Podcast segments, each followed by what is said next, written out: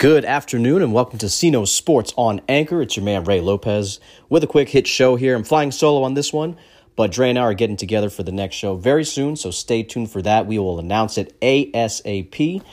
Going to get into some college football news here and the N F L, of course, and there's a lot to get to, so here we go right away. Big Ten Championship, Ohio State versus Northwestern. They survived another scare from a ranked opponent, this time in the championship game. Although Northwestern may be looking legit going forward, still couldn't uh, take it against the Ohio State Buckeyes. Um, Trey Sermon was the star of the show.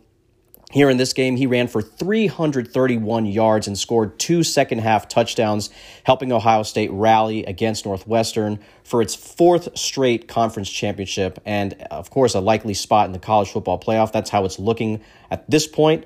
Um, Ohio State, even though they were managed to pull out this victory, that um, it's still, in my opinion, doesn't warrant them getting into the playoff themselves, but because of the preseason rankings that they were going into the season with, leading into covid nineteen, obviously, there was really no shot that Ohio State wouldn't get a, ch- a chance, at least a strong chance, to make it to the college football playoff, which seems to be the case here. They that win boosted them over up uh, over Notre Dame in the final college football playoff rankings.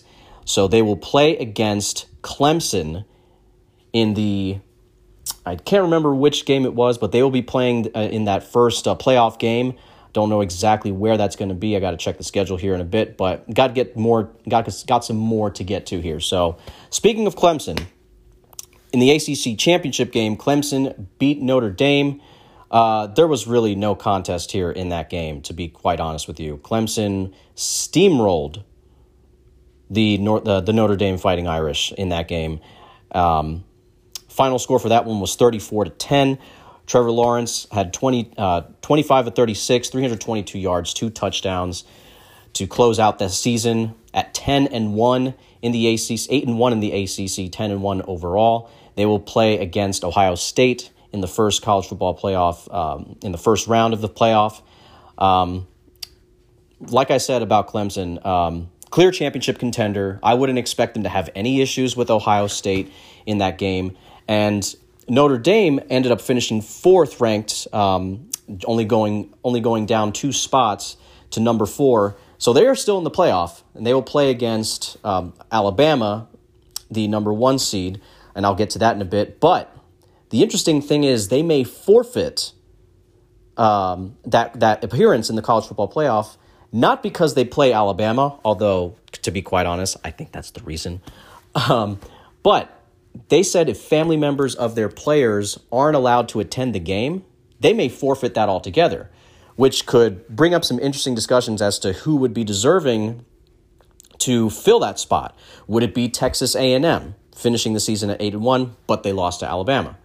Would it be Oklahoma? They finished the season eight and two, but won the Big twelve. Or could Florida have another shot? I wouldn't think so, um, considering that they just lost to Alabama in the S E C Championship. Spoiler alert. I might as well just get to that one right now. Um, it was a very high-scoring uh, affair between Alabama and Florida, ranked seventh at the time. They're, actually, they are still ranked seventh, if I'm not mistaken. Uh, fifty-two to forty-six was the final score. Alabama remains at the top of the conference. It's no surprise at this point. They, are, they locked in the number one spot in the college football rankings, and will play against Notre Dame in that first C F P game, although that still remains to be seen. Um, now, one of the cool things that I'm seeing here from this uh, Alabama team is their wide receiver, DeMont, uh, DeVonta Smith. At this point, he may become the first wide receiver since Desmond Howard uh, from Michigan in nineteen ninety-one to actually win the Heisman Trophy outright. Now, from what I can recall, Desmond Howard in his career with Michigan was not just a wide receiver, but he was also on the special teams and really made his mark with the kick returns that he that he made as a college player. And DeVonta Smith, from what I've seen, is a pure wide receiver. He's not being used all the time on on any of the kickoffs. So we'll see what happens with that. I'd be that would be a very interesting storyline to follow. But at this point, nothing really too new to report here with Alabama. Nothing really interesting going on outside of DeVonta Smith being, at this point, the the favorite, actually, to win the Heisman Trophy, which is pretty sweet. Um, I'm going to go over to the Big twelve here real quick. Oklahoma versus Iowa State. It was a close game. Uh, Oklahoma ranked tenth at the time. Iowa State ranked number six. Iowa State, from what I saw, is for real.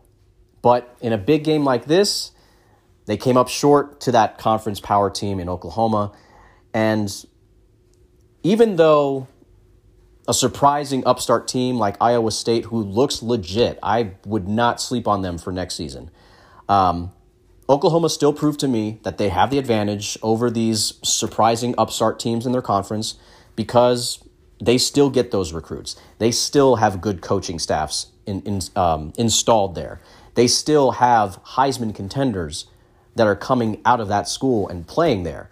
Spencer Rattler, their quarterback, for example, was what at, at a time a Heisman contender, at least early on in the season. He's pretty good and will likely be a favorite for the Heisman next year, especially once uh, once all these guys that are in the running right now. From what I can see, um, it was DeVonta Smith, Mac Jones, the quarterback for Alabama, Kyle Trask, the Florida quarterback, Trevor Lawrence, of course, the guy, from, the quarterback from Clemson, and Najee Harris from Alabama. Uh, most of these guys, if not all of them, will be in the N F L next year at some point. So, so there's that.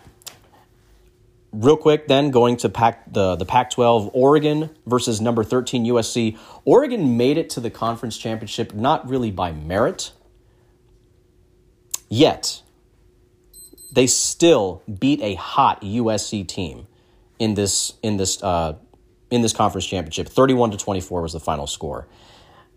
The question I want to ask Dre when I when we do get back together is: did U S C lose this game more than the Oregon Ducks won the game? I want to give all credit to the the, the fellows that won it for Oregon. That's obviously a uh, a good accomplishment. To win the conference, it's what it's one of the things you strive for every single season uh, in any college program. Win your conference, set yourself up for uh, postseason contention, and see where that takes you. So at this point, um, the Pac twelve, I don't know, I don't know where Oregon's going to wind up in terms of consideration for bowl games, but we'll see. U S C was ranked number thirteenth, and they were on at least a five-game winning streak, from what I can recall. But we'll see what happens as um, as the season continues to play out and as we get into next season. Now, I have to do this.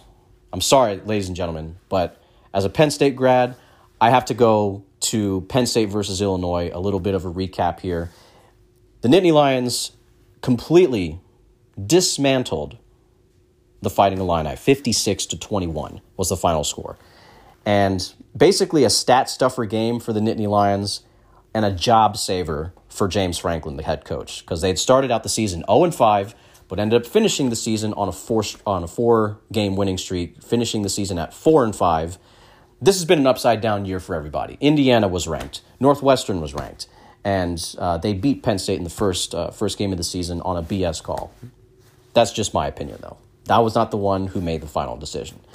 Um, the, the other interesting thing, though, about uh, Penn State, they declined any invites to bowl games in case they were offered. I I actually wholeheartedly agree with that. I mean, this team, even though with all of the the craziness that's been twenty twenty, to be quite honest, um, it it wasn't the the type of season that warranted uh, a bowl appearance for that team. I mean, starting out the season oh and five is not going to get you Uh, in any type of consideration, unless, you know, if, even if we did have a full season, they would have had to win seven straight games to finish out their season.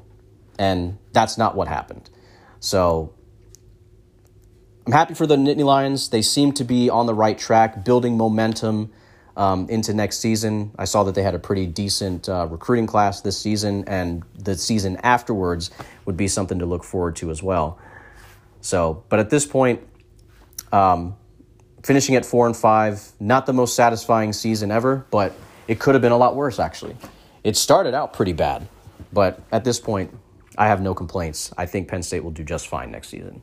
Okay, now we're going to get switch gears up to the next level into the N F L playoff picture.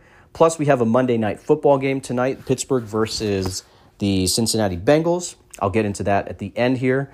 First thing I want to go through is the A F C playoff picture. Right now, we've got Kansas City ranked number one, Pittsburgh number two, Buffalo three, Tennessee fourth, Cleveland five, and the Colts of Indianapolis ranked number six. Now, at this point, in my opinion, the Chiefs are still the clear Super Bowl favorites. They're locked in at that number one seed. The road to the Super Bowl through the, through the A F C is going to have to go through K C.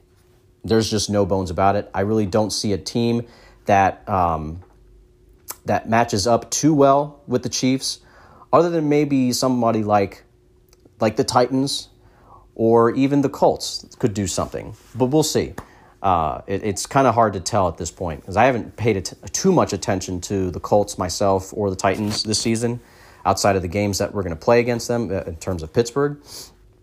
Um, and speaking of the Steelers, they are locked in at number two, but two straight L's, they're still looking really shaky. I really am not, I'm not too confident in their, in their ability to really make a run in the playoffs. Uh, they just haven't really shown me that it factor that they did have at least the first eight games of the season. And again, I've I've heard this comparison before. They look kind of like the Patriots from last year, going eight and oh, but then falling flat towards the la- last uh, latter part of the season, getting knocked out of the playoffs in the first round. I don't know. We'll see what happens with that. The Buffalo Bills, I think they are legit A F C contenders as well. They are getting hot at the right time. Uh, they recently beat the Steelers on uh, on a Sunday night football. And uh, I think they played a game yet on Saturday, actually, this year against the, I think it was the the Denver Broncos, yes. Um, that was no contest whatsoever. forty-eight to nineteen uh, was the final score of that game. Watch out. Josh Allen's legit. I think he's one of the, if not one of the best young t- uh, quarterback talents behind Patrick Mahomes. That may be saying a lot, but I would I would be confident in putting him up there. Um, the Titans... Right now, they're flying a bit under the radar at the fourth spot, but I think they could still make it back to the A F C Championship game. They have most of those guys in the rotation still.